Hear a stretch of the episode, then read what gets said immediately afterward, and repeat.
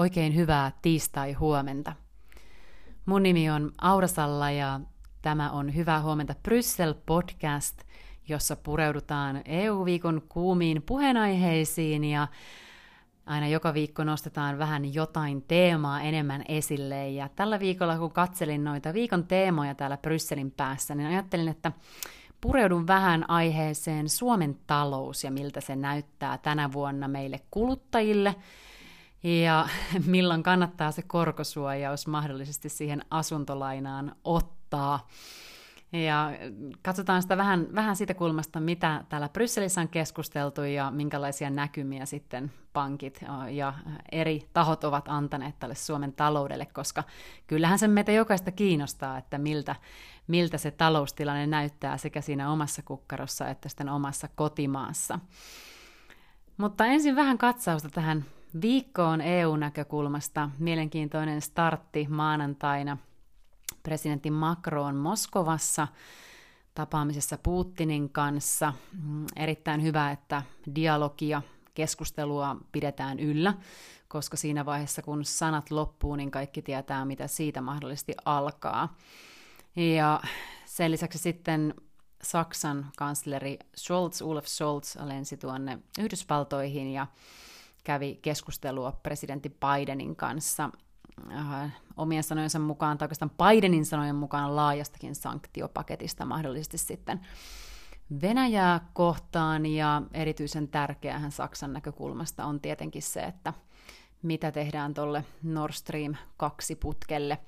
Ja Saksassa toki paljon puhututtaa se, että missä siinä, mistä siinä vaiheessa sitten energiaa saadaan, mikäli, mikäli Venäjältä sitä ei enää siinä mittakaavassa, mitä nyt tuoda. Eli erittäin tärkeä viikko taas ulkopoliittisesti ja kuten on aikaisemmin puhuttu tässäkin podcastissa, niin EU-haaste jatkuu siinä, että sillä ei oikeastaan toimivaltaa tässä ole, mutta totta kai eurooppalaiset johtajat tekevät tällä hetkellä selvästi parhaansa, kuten myös presidentti Niinistö. Ja ilahduttavaa on ollut lukea nyt näitä viimeisimpiä kalluppeja, että suomalaistenkin mielialat NATOa kohtaa alkaa, alkaa pikkuhiljaa muuttumaan. Tällä viikolla Komission puolella mielenkiintoista, komissio kokoontuu tänään poikkeuksellisesti, eli tiistaina, vaikka ei ole Strasbourg-viikko, vaan ovat ihan täällä Brysselissä, koska von der Leyen, komission puheenjohtaja, matkustaa, matkustaa Senegaliin ja Marokkoon, ja sen takia sitten komissio kokoontuu poikkeuksellisesti jo tiistaina, ja siellä suurimpana pakettina tällä viikolla on ehdotus siruista ja siihen liittyvästä teknologiasta. Eli puhutaan niin sanotusta puolijohteista. Ja nämä puolijohteet on, tälleen, ehkä jokainen meistä käyttää enemmänkin ö, termiä siru, sirut, ja niitä käytetään nykyään, niin kuin me tiedetään vähän kaikkialla, älypuhelimessa, teollisuudessa, autoissa, meidän tietokoneissa, ja niistä on tällä hetkellä aivan huutava pula maailmalla. Ja nämä on tämmöisiä komponentteja, komponentteja mitkä on hyvin niin kuin tietointensiivisiä, mikä on tämmöinen aika hyvin kapulakielinen termi, mutta ne, niitä tarvitaan tämmöiseen hyvin nopeasti kehittyvään teknologiaan. Ja se vaatii toki myös pääomaa, tämmöisen teknologian kehittäminen. Ja tämmöinen sirujen tuotanto, niin se tapahtuu globaaleissa globaaleissa toimitusketjuissa, ja niin kuin tässä nyt sitten koronan aikana esimerkiksi on huomattu, kun tällaiset globaalit toimitusketjut ei enää toimikaan, niin, niin se tarkoittaa sitten monille sektoreille viivästyksiä, ja se tarkoittaa taas sitten totta kai talouteen huonoja aikoja, ja sen takia sitten EU on halunnut, halunnut pyrkiä tekemään itsestään tällaisen näiden puolijohteiden nettoviejän, sirujen nettoviejän. Ja tämä on semmoinen iso paketti, mikä tällä viikolla tulee, tulee komissiosta ulos. Kuulostaa aina terminologialta vähän ehkä korkealentoisemmalta kuin mitä tosiaan on, eli kyse on tosiaan siitä, että varmistetaan, että meidän tässä jokapäiväisessä teknologiassa on niitä on sitten ää, näitä siruja, mitä käyttää. Ja Brysselissä alkaa tämänkin teemaan liittyen teollisuuspäivät. Brysselissä on paljon erilaisia teemaviikkoja aina, ja silloin yleensä taas sitten siltä alalta tänne kokoontuu paljon yrityksiä keskusteluihin myös sitten poliitikkojen ja politiikan taustalla, taustalla ja virkamiehenä toimivien ihmisten kanssa. Tuolla neuvoston puolella, eli jäsenmaista ko- koostuvilla, koostuvilla ministeri, ministerikokouksilla tää, tällä viikolla siellä maatalousministerit kokoontuu tänään epävirallisen kokoukseen Strasbourgissa ja torstaina taas sitten terveysministerit epäviralliseen kokoukseen. Nämä on sellaisia mielenkiintoisia, mielenkiintoisia kokouksia aina siinä mielessä, että vaikka siellä ei välttämättä näissä epävirallisissa kokouksissa päätetä mitään suurta, niin jos miettii vaikka nyt terveysministeriön kokousta, niin onhan se tämmöisenä niin kuin globaalin pandemian aikana erittäin tärkeää, että nämä ministerit sitten jakaa sitä tietoa, mitä siellä jäsenmaassa on tapahtunut ja tapahtuu paraikaa, entä parhaita käytäntöjä, ja sitten haetaan niitä yhteisiä linjoja, että mitä voitaisiin tehdä paremmin sitten koko EUn tasolla. Ja sitten sunnuntaina ulkomaankauppaministerit kokoontuu vielä. Ja tuolla neuvoston puolella ehkä semmoinen, mitä ajattelin, ajattelin ää, painottaa tässä, mikä on ihan mielenkiintoista, on, että neuvostohan toimii täällä Brysselissä erilaisissa työryhmissä, eli näitä vaikka näitä ministerikokouksia valmistellaan täällä meidän suomalaisten virkamiesten toimesta Suomen näkökulmasta.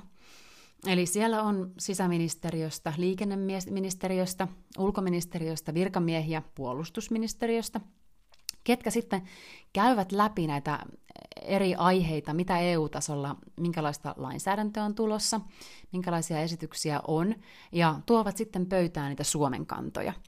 Ja jos siellä kuulijakunnassa on ihmisiä, kenelle joku tietty aihe, on se sitten kalastussektorilta, puolustussektorilta tai teollisuuden puolesta on tällä hetkellä erittäin tärkeää, niin, niin esimerkiksi näiden virkamiesten yhteystietoja löytyy kaikkien jäsenmaiden osalta ihan, ihan kun laittaa vaan hakuun, että vaikka Suomen EU-edustusto, ja sieltä löytyy suomalainen virkamies, joka ajaa niitä Suomen kantoja ja asioita.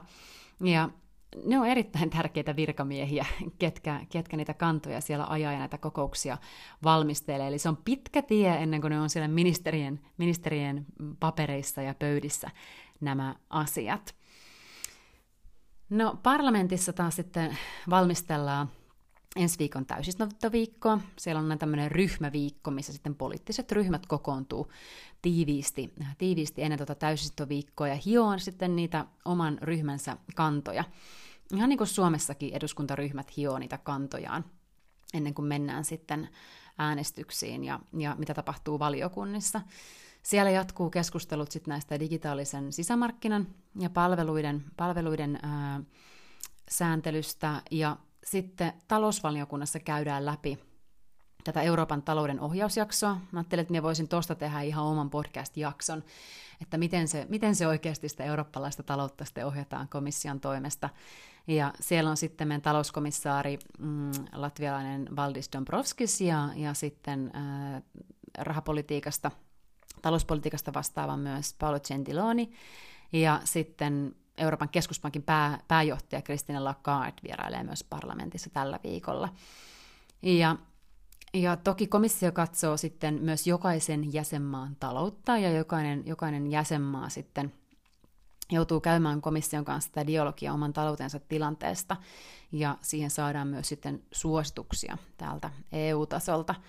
Ja nyt kun käännetään katseita sitten tuohon Suomen talouteen ja millä, miltä se tällä hetkellä näyttää, niin niin vaikka nuo koronatartunnat ja varsinkin toi omikron tällä hetkellä leviää edelleen nopeasti myös Suomessa, niin vähän näyttää siltä, kun katsoo näitä ennusteita, että se heikentää tuota Suomen talouskehitystä vaan tilapäisesti ja vaan tässä alkuvuonna. Että näyttäisi aika hyvältä se, että mihin Suomen talous lähtee kehittymään ja siihen totta kai vaikuttaa se, että investointeja on tehty, mikä on aidosti ollut järkevää sekä lyhyellä että pitkällä aikavälillä, ja sitten kulutus kannattelee myös Suomen taloutta.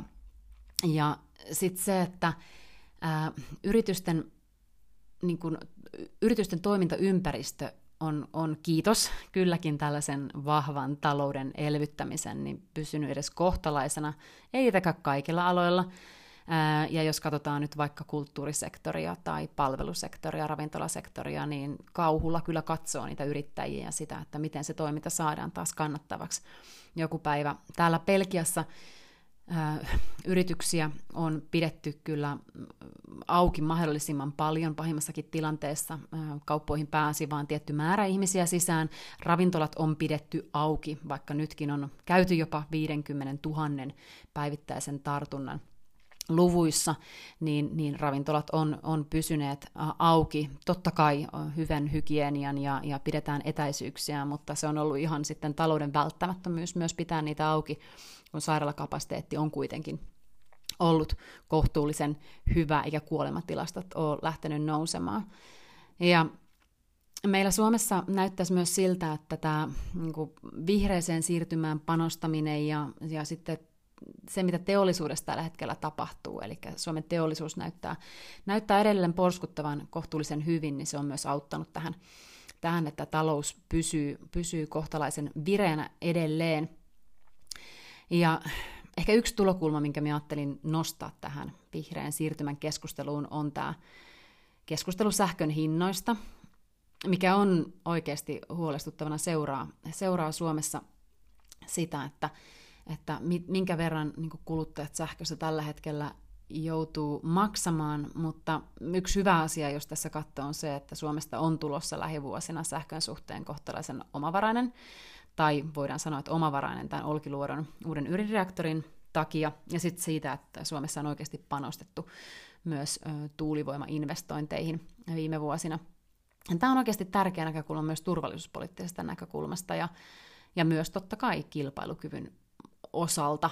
Ja vaikka se sähkön hinta tuntuu kovalta, niin se on kuitenkin näiden uuten, uusien investointien ansiosta, niin se pysyy siinä eurooppalaisessa keskitasossa tai jopa sen alapuolella. Mutta sen sähkön hinnan hailahtelu on varmaan niin edelleen syytä meidän, meidän varautua. Ja sitten tuolla teollisuuden puolella niin huomaa, että teollisuudessa ja rakentamisessa niin, niin vahva tilaus, til, tilauskanta on edelleen, edelleen näköpiirissä mikä sitten auttaa myös pitkällä aikavälillä talouskasvua. Ja sitten taas palvelukulutuksen kasvu. Meillä on varmaan kaikilla aika paljon patoutunutta tarvetta lähteä elokuviin, teattereihin, kuluttamaan taidetta, kuluttamaan myös tavaroita väistämättä. Ja, ja tämä totta kai tukee myös sitten niitä talouden rattaiden pyörimistä. Ihmiset on selvästi, meistä jokainen pistänyt vähän myös sukan varteen tässä koronan aikana, ja nyt sitten on tiettyä patoutunutta tarvetta laittaa sitten kulutusta myös pyörimään. Ja se on ihan hyvä, että se näyttää piristymisen merkkejä. Ja tähän liittyy totta kai aika olennaisestikin inflaatiokehitys. Ja, ja jos oletetaan, että se ennusteiden mukaan menee Suomessa, se on noin 2,5 prosentin luokkaa tänä vuonna, jos muistan oikein, ja, ja hidastuu ehkä siitä vähän sitten, kun mennään seuraavaan vuotta kohden.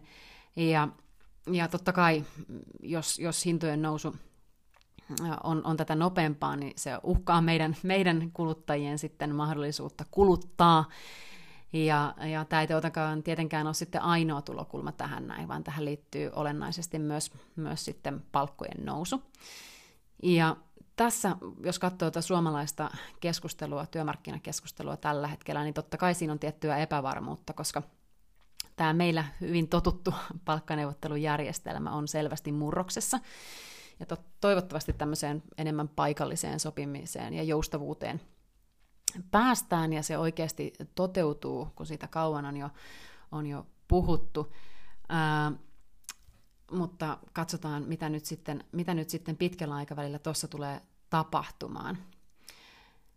Tuossa yleisarviotahan on esitetty, että Suomen bruttokansantuote kasvaisi tänä vuonna jopa kolmen prosentin luokkaa, ehkä hieman alle. Itse olisin ehkä vähän skeptisempi tuosta, katsoin kaikkia näitä tulokulmia, ja siitä se sitten ehkä vähän hidastuu, hidastuu ensi vuonna.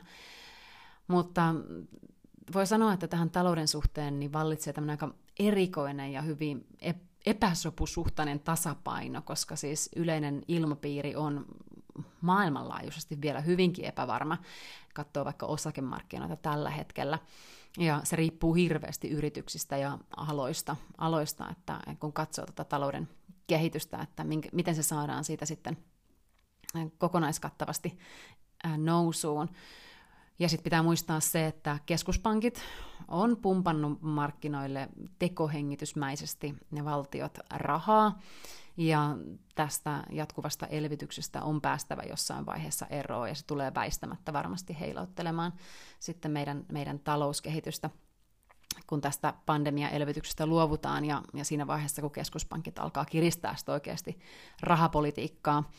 Ja tässähän nähdään jo, jo äh, ensimmäisiä tuulia tuolta Yhdysvalloista, kun heidän keskuspankki äh, Fed on, on jo useampi koronnosto nähty tänä vuonna ja ne jatkuu.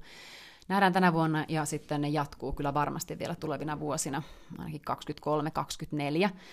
Ja vaikka meillä perinteisesti Euroopan keskuspankki etenee tässä rauhallisemmin, mitä tulee rahapolitiikan kiristämiseen, ja kun katsoo noita Euroopan keskuspankin viimeisiäkin lausuntoja, niin, niin kyllä sieltä voidaan odottaa, että tästä talletuskorkeaa tota niin, niin, lähdetään nostamaan, ja, ja se tarkoittaa kyllä suomalaisille asuntovelallisille, että, että niitä kannattaa niitä kannattaa varautua siihen, että korot lähtee nousuun, ja silloin kannattaa myös sitten miettiä sitä omaa korkosuojausta – korkosuojausta ja miten se sitten vaikuttaa omiin lainanhoitokustannuksiin, eli sitä kannattaa alkaa, ja on ehkä kannattanut alkaa laskemaan.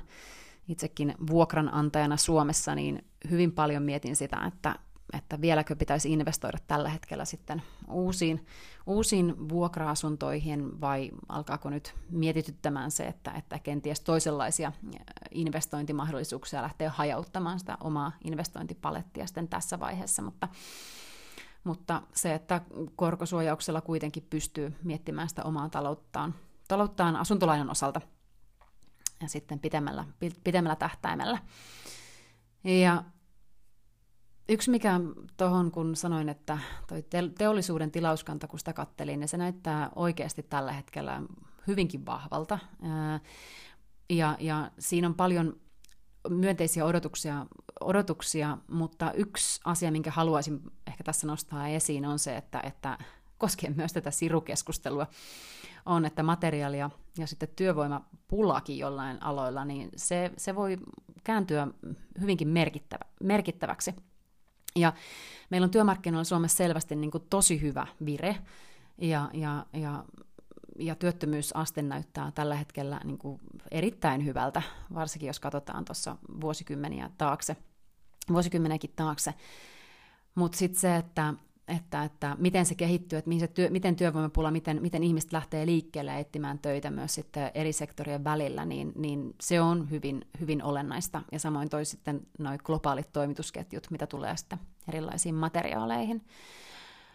Ja sitten ehkä kun puhutaan, puhutaan sitten meistä kotitalouksista, niin, niin kun katsoo noita komission ennusteita niin niissä aina, tai huomautuksia, niin niistä aina huomaa sen, että Suomessa on kohtalaisen korkea kotitalouksien velkaaste, ja se on ollut semmoinen jatkuva aihe, ja, ja se on ihan totta. Meillä Suomessa monet, monet ottaa merkittävänkin määrän asuntovelkaa siihen omaan asuntoon, ja sitten ne rahat yleensä on siinä kiinni ja siellä on sitten se eläkepäivien turva myöskin kiinni.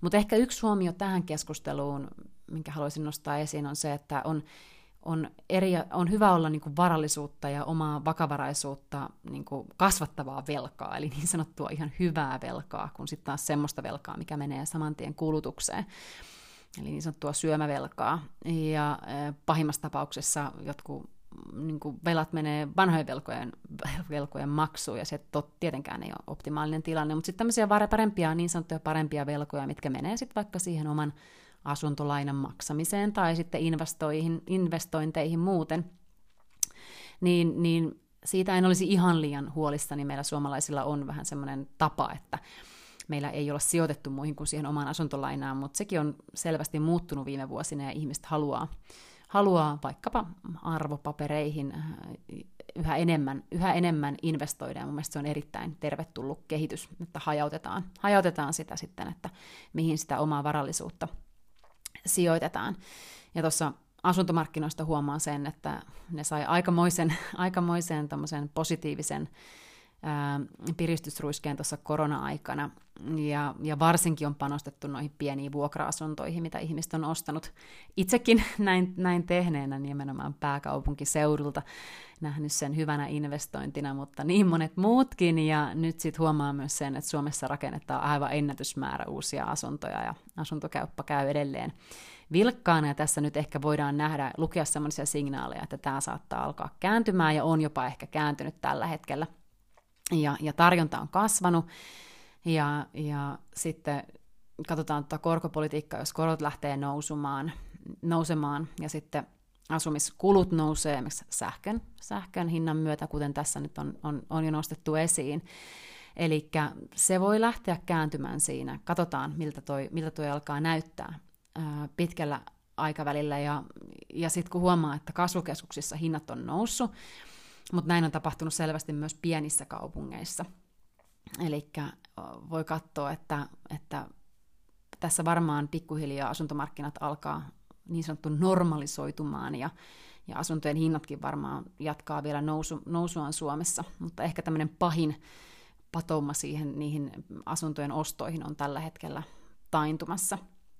Ja tässä ehkä viimeinen asia, minkä nostan tähän, tähän linkkinä esiin, on se, että tämmöinen kaupungistuminen on selvästi ollut hyvin voimakas trendi, trendi jo pitemmän aikaa, ja ää, tässä sitten korona-aikana on paljon puhuttu siitä, että etätöiden lisääntymisen myötä niin ihmiset, ihmiset lähtee myös sitten enemmän haja, haja-asutusalueille ja jopa sitten Lappiin viettämään etätyömahdollisuutta ja kenties sitten omille kotipaikkakunnillekin takaisin, että etätyö antaa tähän mahdollisuuden monella alalla ja katsotaan, että jääkö tämä semmoiseksi pidempäaikaiseksi ilmiöksi, koska se totta kai vaikuttaa, vaikuttaa myös sitten asuntomarkkinoihin pitkällä, sekä lyhyellä että pitkällä aikavälillä, miten, miten tämmöinen työmarkkinoiden tilanne ylipäätään kehittyy. Tässä toivoisi totta kai, että tapahtuisi myös yhä enemmän Euroopan laajuista kehitystä ja ihmiset muuttaisi työn perässä muihin Euroopan maihin, mutta itsekin törmännyt tähän, että käytännössä toisessa EU-maassa voi tehdä töitä vaan sen kolmisen kuukautta, ja se johtuu ihan verotuksellista syistä ja sitten työmarkkinalaista ja, ja vakuutuskysymyksistä. Eli vaikka itsekin teen töitä yhdysvaltalaiselle yritykselle ja periaatteessa voisi olla sama, mistä sitä tekee, niin kun on belgialaisella työsopimuksella, niin se ei olekaan niin helppoa, vaan pitää olla hyvin tarkkana siitä, että mihin maksaa, siihen maahan, mihin maksaa verot ja, ja sitten totta kai kaikki sosiaaliturvamaksut, niin, niin siinä sitten pääsääntöisesti myös, myös tehdään niitä töitä, että tämä ei ole vielä ihan niin joustavaa myöskään Euroopan sisällä kuin se voisi olla, mutta tästä kenties voisi tehdä ihan omankin podcastin. Mutta tässä muutamia ajatuksia, kun katselin tuota Suomen, Suomen taloutta ja, ja myös täältä e, vertailen muihin Euroopan unionin jäsenmaihin, että miltä se näyttää. Eli kohtalaisen positiivinen ö, talouskehitys selvästi, jos päästään tuohon. Itse sanoisin noin kahteen ja puoleen prosenttiin varmaan tänä vuonna, mutta optimistisimmat jopa sinne kolmeen prosenttiin. Tällaista talouspainotteista asiaa tällä viikolla. Ja ei muuta kuin seuraavan kahvikupin kimppuun täällä Brysselin päästä. Ja laitathan palautetta tulemaan kaikissa sosiaalisen median kanavissa ja vinkkejä teemo- teemoiksi, mitä haluaisit, että nostetaan tässä viikoittaisessa Hyvää huomenta Bryssel podcastissa. Oikein mukavaa viikkoa. Moikka moi!